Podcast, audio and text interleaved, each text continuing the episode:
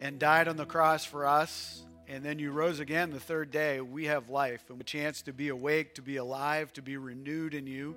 Thank you for the ministry of your spirit and the way that you touch our hearts. You speak into our lives by your spirit. Thank you for that. Father, in the next few moments as we open your word, I pray that folks would see Jesus Christ and just Jesus Christ.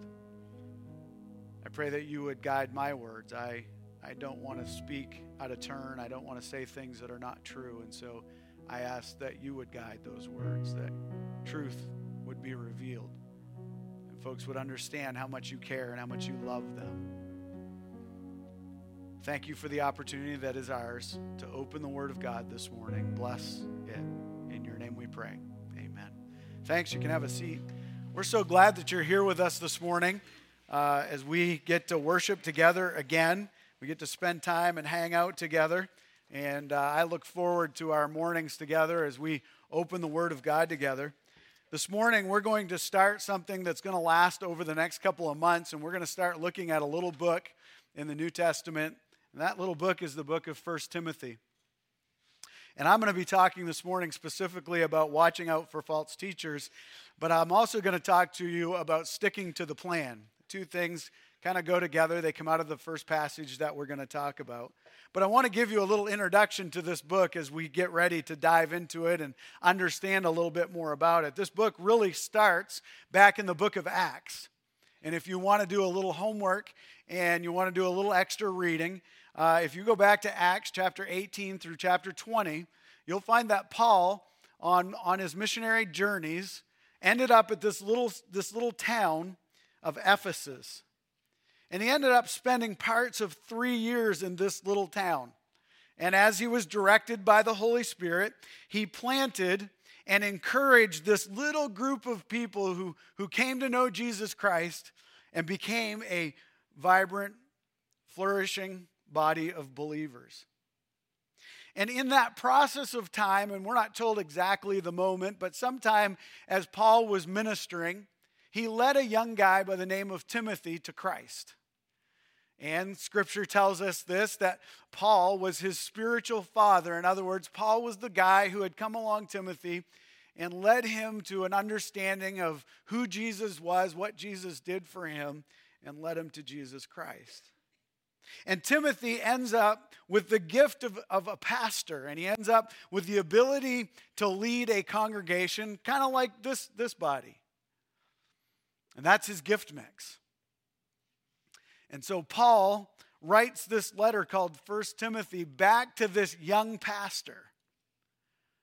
And it's a letter of encouragement to Timothy. It's a letter to the body of believers at Ephesus as well, because what you have to understand is those people then in that church didn't have what we have, the Word of God. They didn't have a Bible. They didn't have the ability to pick up their Bible and read it anytime they wanted. These letters that we're reading came from Paul to Timothy to be read to the believers at Ephesus. And so First Timothy is a letter of encouragement. And, and Timothy needed some encouragement. He was discouraged in leading this body of believers.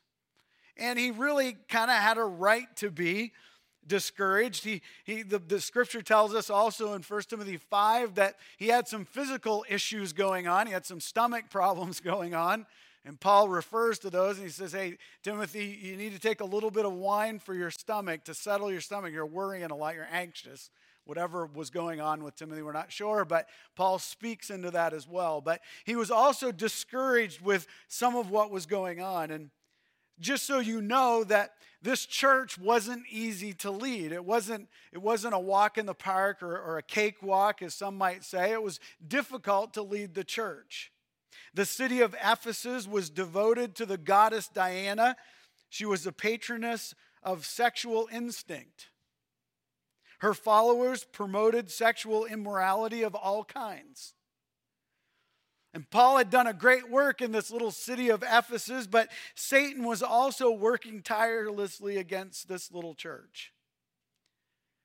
And Timothy's fighting a battle of shedding and, and giving truth to, to a group of people who, are, who have just either just come to faith or are coming to faith and they're not sure what parts they should grab or not grab or how the truth should affect their heart.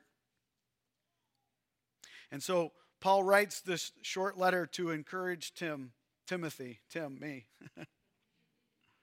and to explain how a local church should be managed and how it should run. Just a little side note for you as you get ready to read this little book. Every church is difficult. Now, what you're thinking, we're not, right?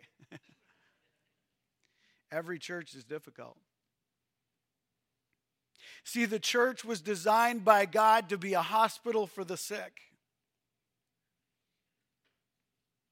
The church was designed by God to bring those who are broken, those who are hurt, those who have addictions, those who are struggling with life, which, by the way, is all of us, whether we want to admit it or not. And the church was designed by God to bring the sick and the hurting to meet the great physician Jesus. And sick people are messy. I don't know if you've been around any but they're messy. They don't have it all together. And often in their sickness, they have a relapse or two. And there's a lot of cleanup. And there's a lot of difficulty dealing with sick people. And if you're in a church, any church, and the church is actually doing what Jesus asked it to do, it's messy and it's hard. And it gets discouraging at times. And we all get disappointed because we're all human. And if you've ever heard somebody say, I don't go to church because it's full of hypocrites, well, really the reason they don't go to church is because they're also a hypocrite and don't want to be part. You say, Whoa, Tim, you can't say that. Yes, I can because I'm one. And so are you. We all are. We're all broken. The church is made up of broken people. That's why Jesus came. And so Paul writes this letter to Timothy to encourage him in the middle of that difficulty of leading a group of broken people who have run into Jesus Christ, the great healer, the great physician.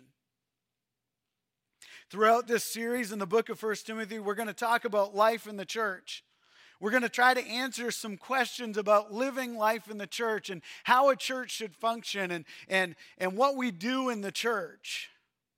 And we're going to try to answer this question every week What should we be doing in the church? What should we be doing in the church?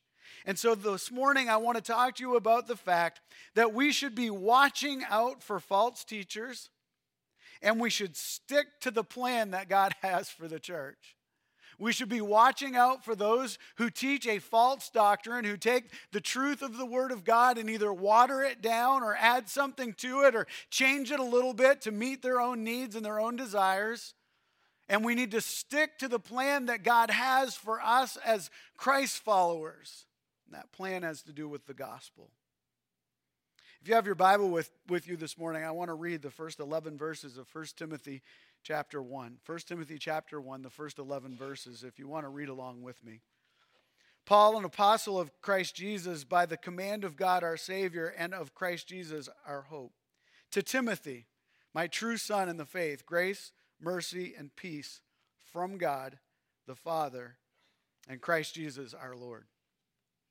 As I urged you when I went to Macedonia, remain in Ephesus so that you may instruct certain people. That's under, just get that. Instru- instruct certain people. Think about that as we read through this. It's not everyone, it's certain people.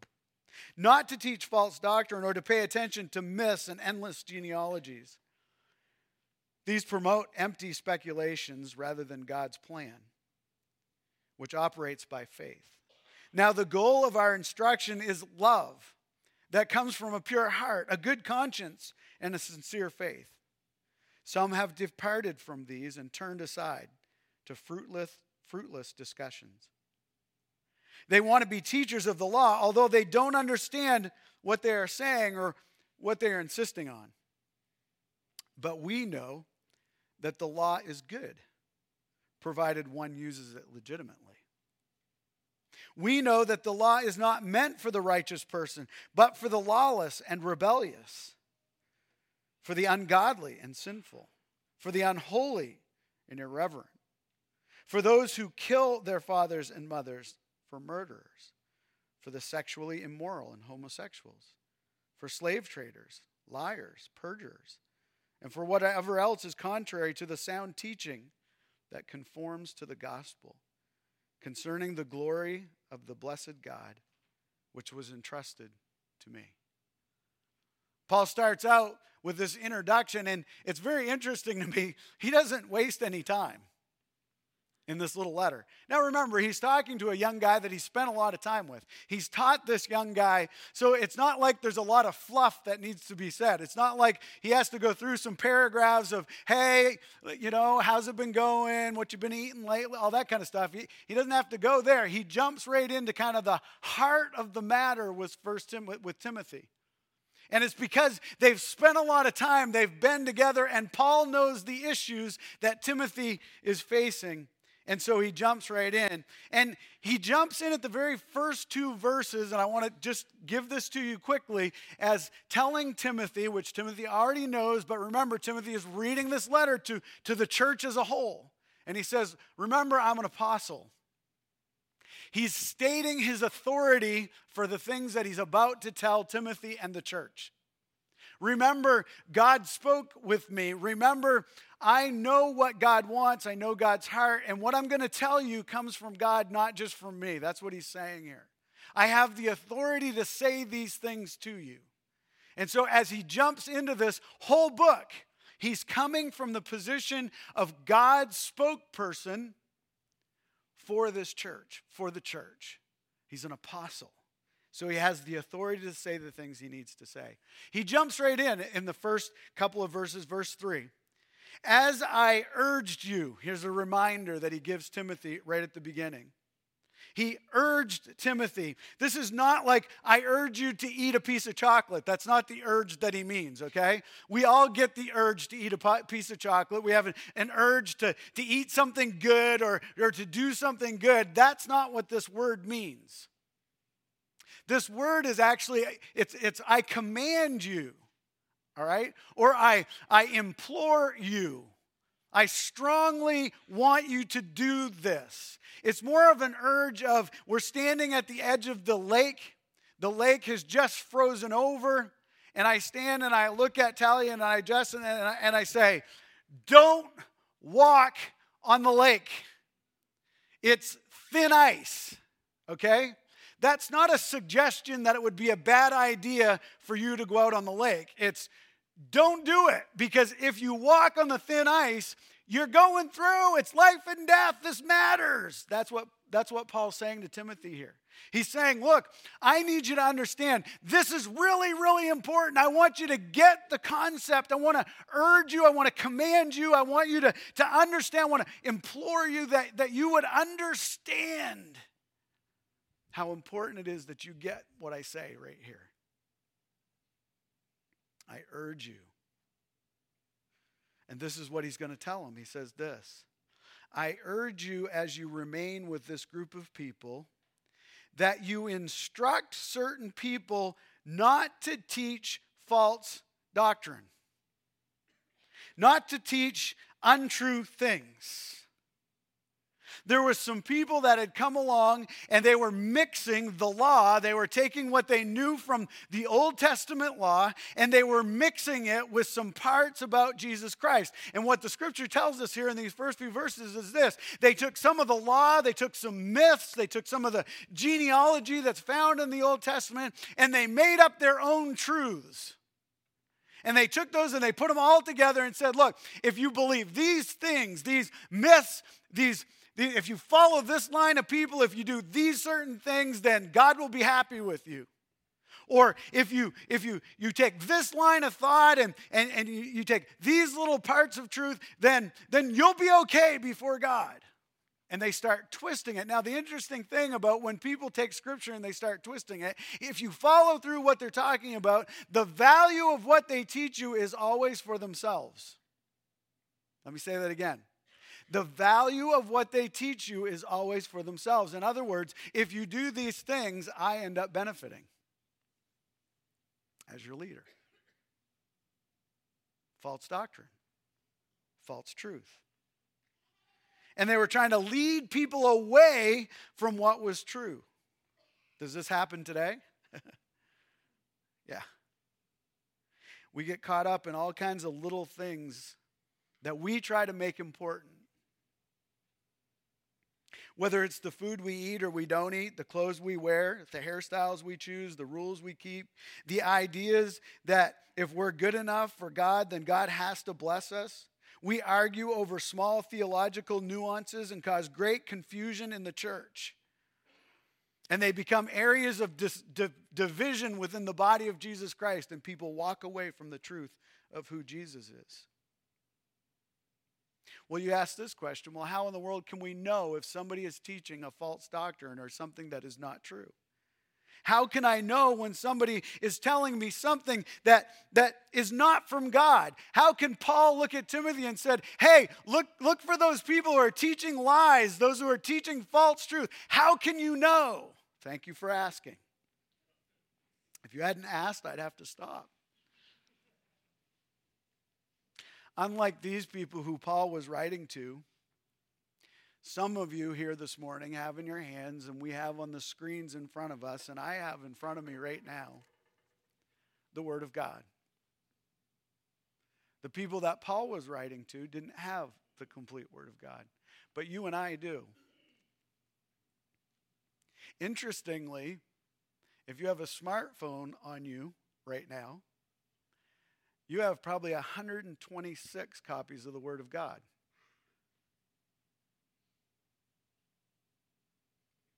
The YouVersion app has every version you could imagine if you want to read it. Through Amazon and Christian Book Distributor and Walmart and Target and you name it. There are copies of the Word of God that are available to us everywhere we turn. You want to know if somebody is teaching the Bible or not? Get to know the Bible.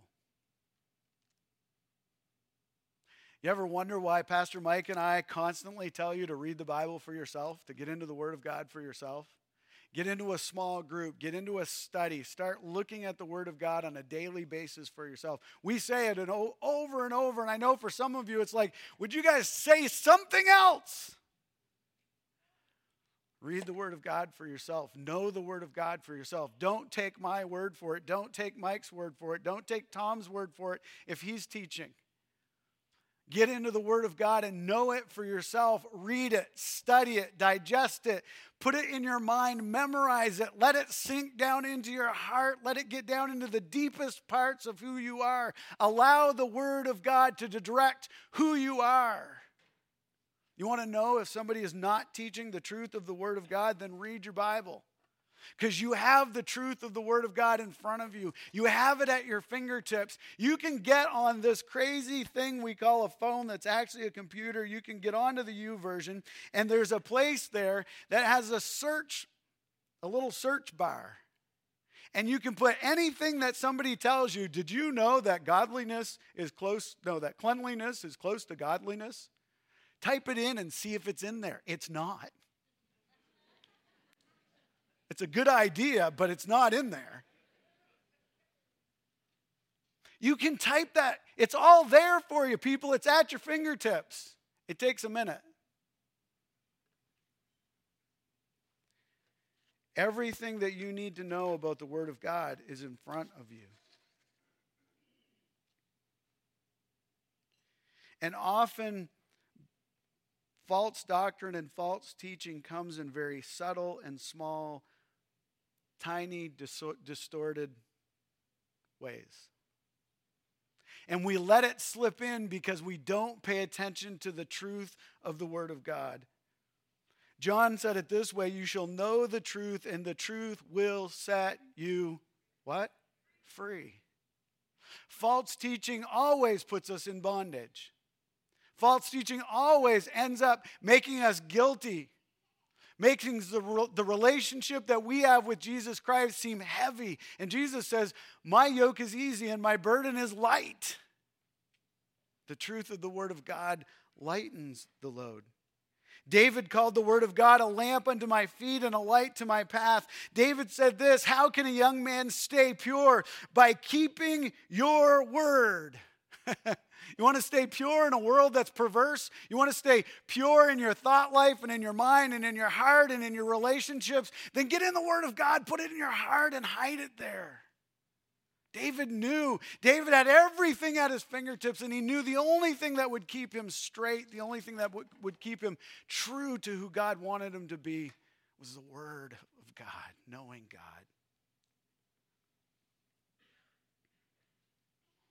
I love it as you look at the Psalms. David describes the Word of God this way that it is food for his soul. He calls it a treat. Do you know that? David calls it this. He says it's sweeter than honey from the honeycomb. If you've ever eaten honey directly from the honeycomb, just after you have to steal it from the bees, it's okay. You can do it. And you suck it out of that comb. It is so David said it's the sweetness, it's that beautiful taste. That's the word of God. It is the living, breathing words of God to mankind. Wow, it is yours. It's at your disposal. You can read it anytime. You can know the truth. You have more avenues available to you than any other time in history to know the truth of the Word of God. Want to watch out for those who are teaching things that are not true? then know the truth. Know the truth. He's not saying, by the way, in these verses, if you read those verses, he's not saying that the Old Testament law is bad. That's not what he's saying at all. He's saying that it's being misused. If you look at verse 7, he says, Look, those people are grabbing the Old Testament law that they don't even understand, and they're misusing it to place you in bondage, to make you not understand who Jesus is and what Jesus did for you. Verses 8 through 10, Paul lists those who are condemned by the law. There are a few lists of these people in the New Testament. Mark 7 has one, Romans 1 has one, Galatians 5 has one. These people are condemned because they decided that they know better than God. It's an age old problem. It's the same problem we struggle with today, the same one that Satan had when he fell from heaven. I am my own God. I'm good enough. I know enough. God can't tell me what to do. Adam and Eve had the same story as we have today. Everything was in front of them that they needed to succeed, yet they believed they knew better than God, and so they chose their own way. Exactly what we do today. It's no different. You see, the use of the law is to show us that we're sinners in need of a Savior.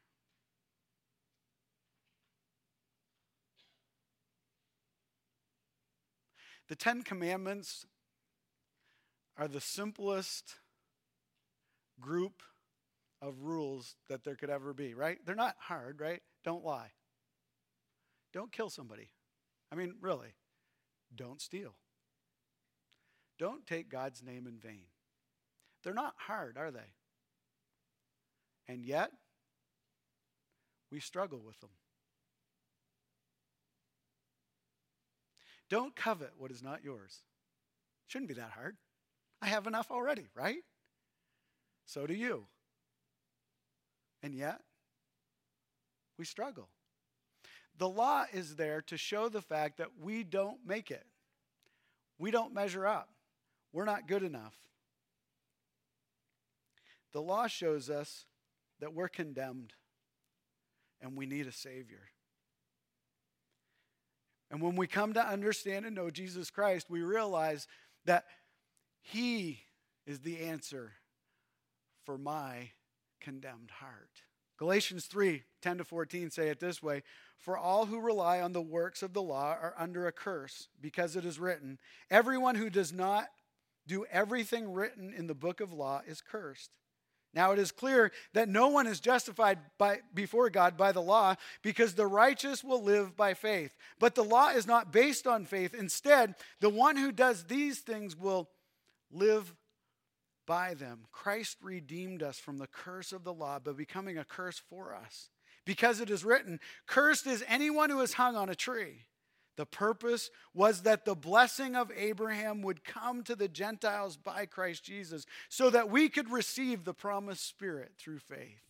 Remember back before Christmas, some of you were with us, and I was talking about the extent of the promise of Jesus Christ. Remember, the promise was given to Abraham that, that God would bless all the world through him. Well, that blessing came in the person of Jesus Christ.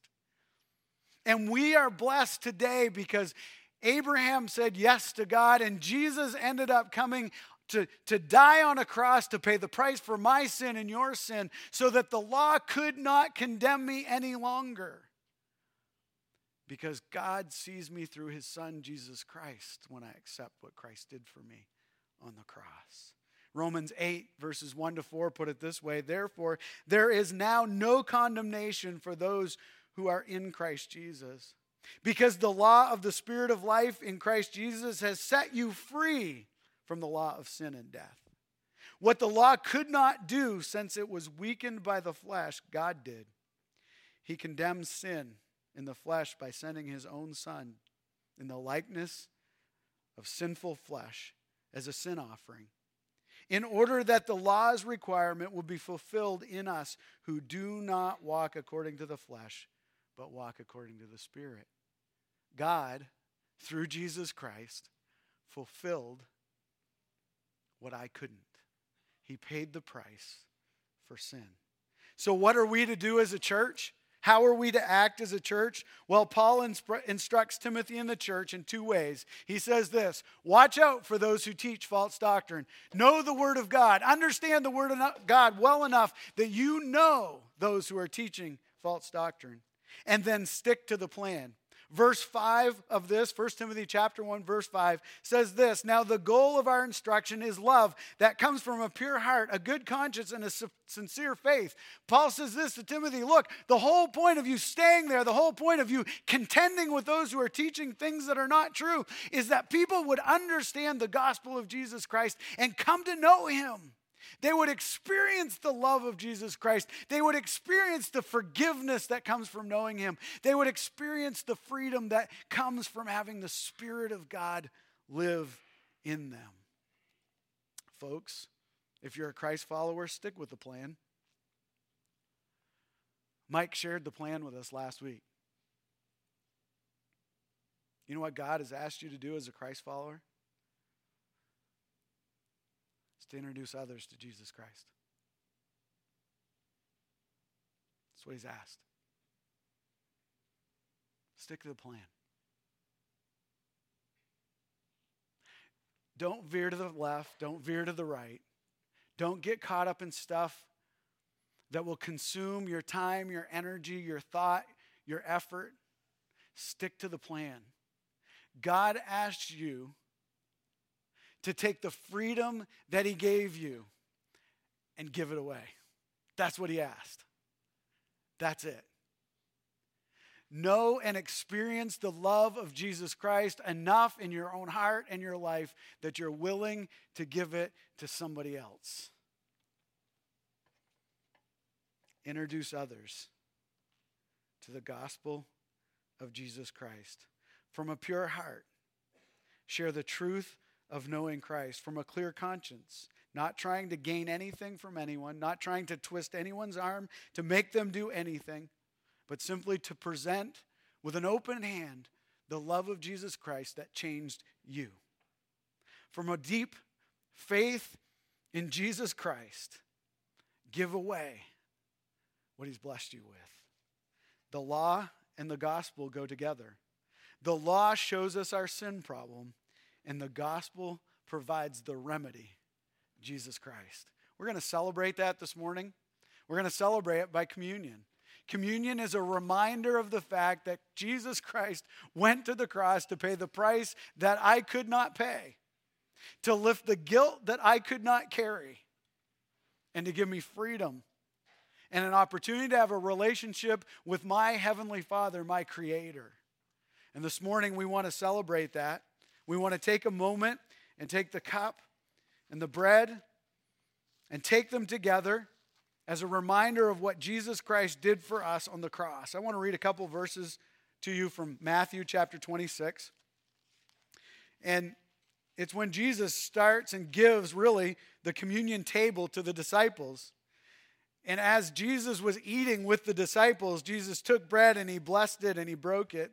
And he gave it to his disciples and he said, Take and eat it.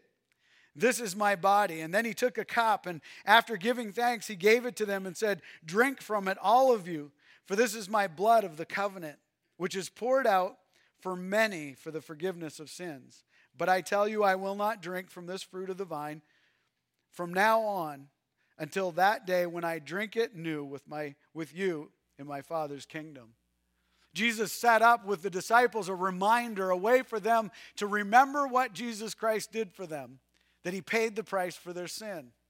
And this morning, that's really what we've been talking about.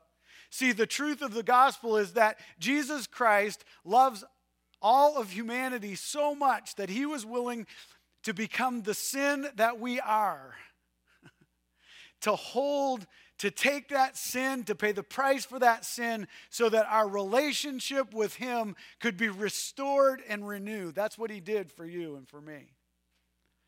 And those who teach a false gospel add to that. They add parts and pieces that make the gospel cumbersome. When Jesus said, No, the gospel is this symbol. Oh, even a child, and, and unless we become like a child to understand it, even a child understands this I love you so much that I paid the price you couldn't pay so that our relationship could be restored. That's what Jesus did. And as we celebrate communion, that's what we're celebrating that love that Jesus had and has for us. If you're a believer here this morning, I encourage you to go ahead and take the bread and the cup as it goes by. If you don't have a relationship, you don't know Jesus Christ yet, you can. Stop right now and ask Jesus to forgive you of the sins that you have in your life. He wants to. He's waiting. His arms are open wide, would love to say yes to you this morning. You can do that now. If you're not comfortable taking communion, that's fine. Just let it go by. No one will think a thing. Just hand it on by. But it's an opportunity for us to say thank you to God, to his son Jesus Christ for all that he's done for us. So as the elements come by, take them, take a moment to pray.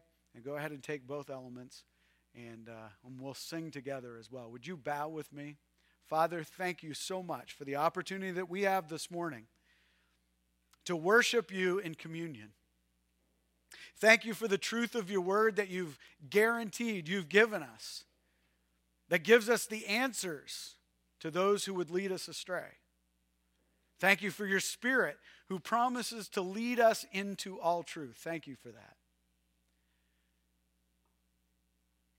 Thank you for instituting the Lord's table, a time when we stop to reflect and recognize what you have done through your Son for us.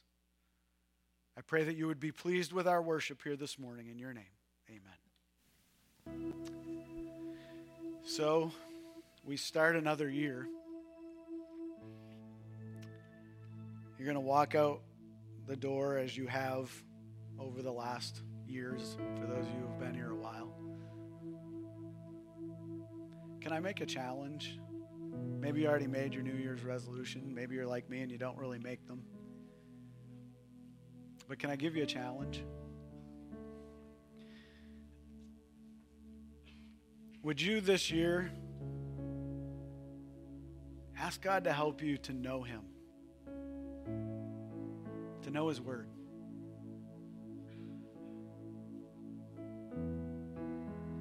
I'm not talking about memorizing the whole Bible. That's not what I'm saying. I'm saying, would you just take 10 minutes, 15 minutes a day and just open the Word of God and get to know Him? the promise from God to us is that He will lead us into all truth.